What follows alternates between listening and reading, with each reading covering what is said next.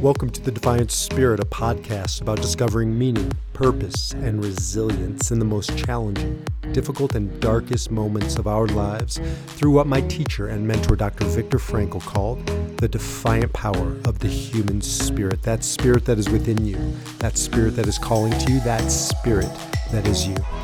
I'm Dr. Baruch Halevi. This is the Defiant Spirit. And now, on to our podcast.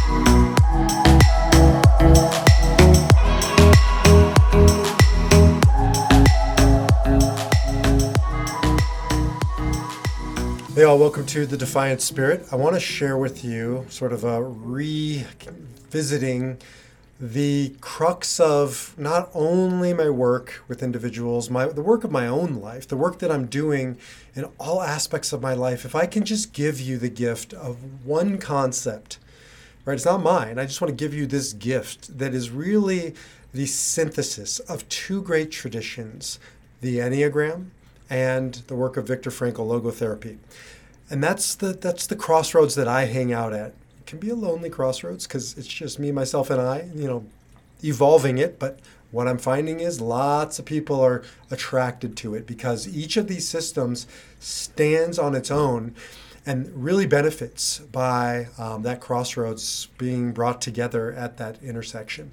So I want to share with you in visual form. If you're not um, listening, if you're not watching this and you're only listening to this, I'm happy to get you these infographics. I'll put them on my website.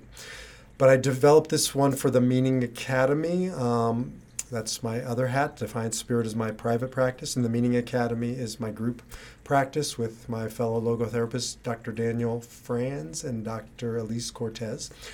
And so, but this is true um, wherever you find it and whoever you are.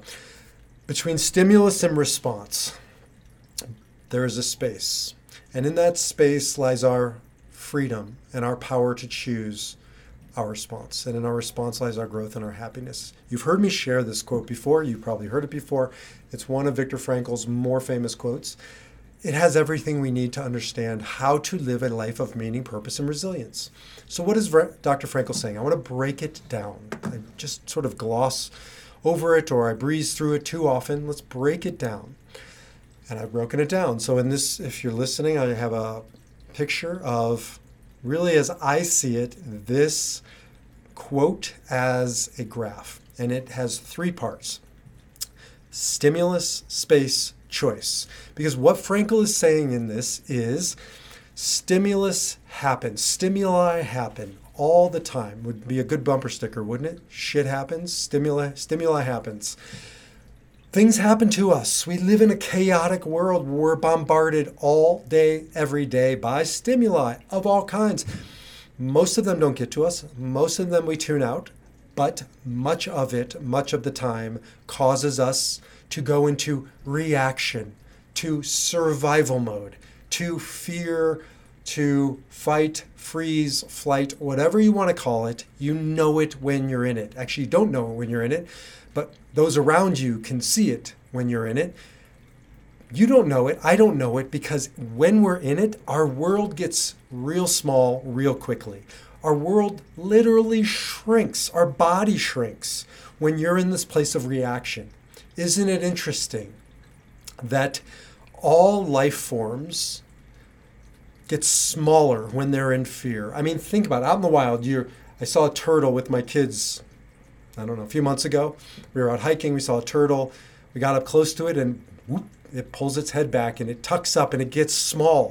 Things either get small or they get artificially big, but it's not an authentic big. It's a fear, it's a blowing up, it's a posturing. We go away. And people do this all the time. In my counseling practice, I see people will be standing there, yet disappearing in plain sight when we come up to something that's difficult, something that's dark, something that's dangerous. And so we're in reaction. And when we're in reaction, we constrict, we get smaller. In mystical language, Kabbalah says this is Mitzrayim, Egypt, not a geographical place, but a place of narrowness, of literally Mitzrayim in Hebrew means constriction. It was a mental state of the slaves, the Israelites, when they were in slavery. They got smaller. Their identity was reduced. They were reduced down to a number. Right? Viktor Frankl on his arm, 119104. The Nazis reduced him to a number. We all get reduced to numbers, or we reduce ourselves to numbers, to data points, to um, just an organism here to survive. And that space gets small. And that's the work, that's the opportunity, that's where the Enneagram helps me do this work. The Enneagram is the space between stimulus, things happening to us, when we, we're going to naturally go into reaction, we're going to get small, we're going to go into fear. And then the Enneagram presents to us nine pathways to get larger, to expand, to expand that space. Isn't it interesting? As another teacher of mine, um, Dr. Wayne Dyer of blessed memory, said, all religious traditions call their deity, their God, the same name. It sounds a little different, but it's the same name God, Yah, Buddha, Krishna, Shekhinah, Jehovah, Yeshua, which is Hebrew for Jesus. Ah, ah, ah. It's always an ah sound. Why? Because ah is expansive. It's a primal knowing that the infinite, that the source is expansive. It's limitless. It's without end. Our work, the Enneagram, are just fundamental energies built into the fabric of creation all of which are in you. Yes, you have one go to strategy, and we're going to get into it where you go when you're in fear, but we have nine pathways out of that fear, nine ways to, ah, to expand the space so that we can get to the other side of it and do what? To choose our response, because in our response lies our growth and our happiness. So, what is the Enneagram? It's not who you are. You're not a number. You're never a number. The Enneagram simply points out nine places you go when you're in fear, when you're in survival, when you're in fight or freeze or flight, when you're in reaction. It's not that you're an Enneagram 1. It's that you're not dealing with your anger and your resentments. It's not that you're an Enneagram 8 that you're lustful and vengeance. It's that you're in fear and that comes out as excess, as intensity. As a nine, you're not a nine. You go to sloth, you slow down, you become lethargic around conflict, around things or people that make you afraid. All nine of these energies are within us, and we're going to go to one of them as a survival tactic. Why? Because it works. Why does the turtle pull his head into the shell? Because it works. However, the turtle has no choice. He or she must live in a place of reaction, of survival. But neither you nor I are here to survive. That is a starting point. And these reactions serve us until they don't, because we're no longer on the savannah being hunted by the woolly mammoth.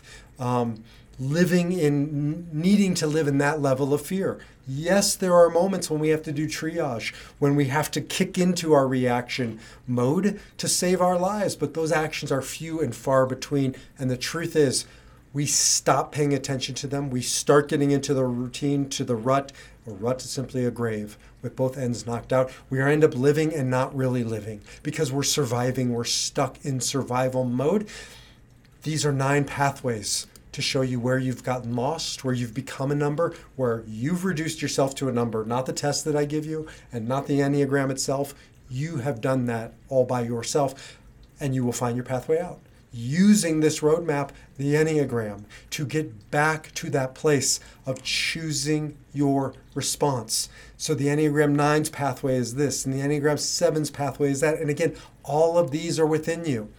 And what we do using the Enneagram is we learn how to expand the space, right? So that when my famous example is when somebody cuts me off in traffic, before I give them the half the peace sign, this is only half the peace sign, um, I start expanding the space and I breathe and I think and I and I have empathy and maybe I choose to get angry. Maybe there's a time and the place for that. But more often than not, I'll choose to expand the space and take back my power to choose my response. And that's the work of the Enneagram.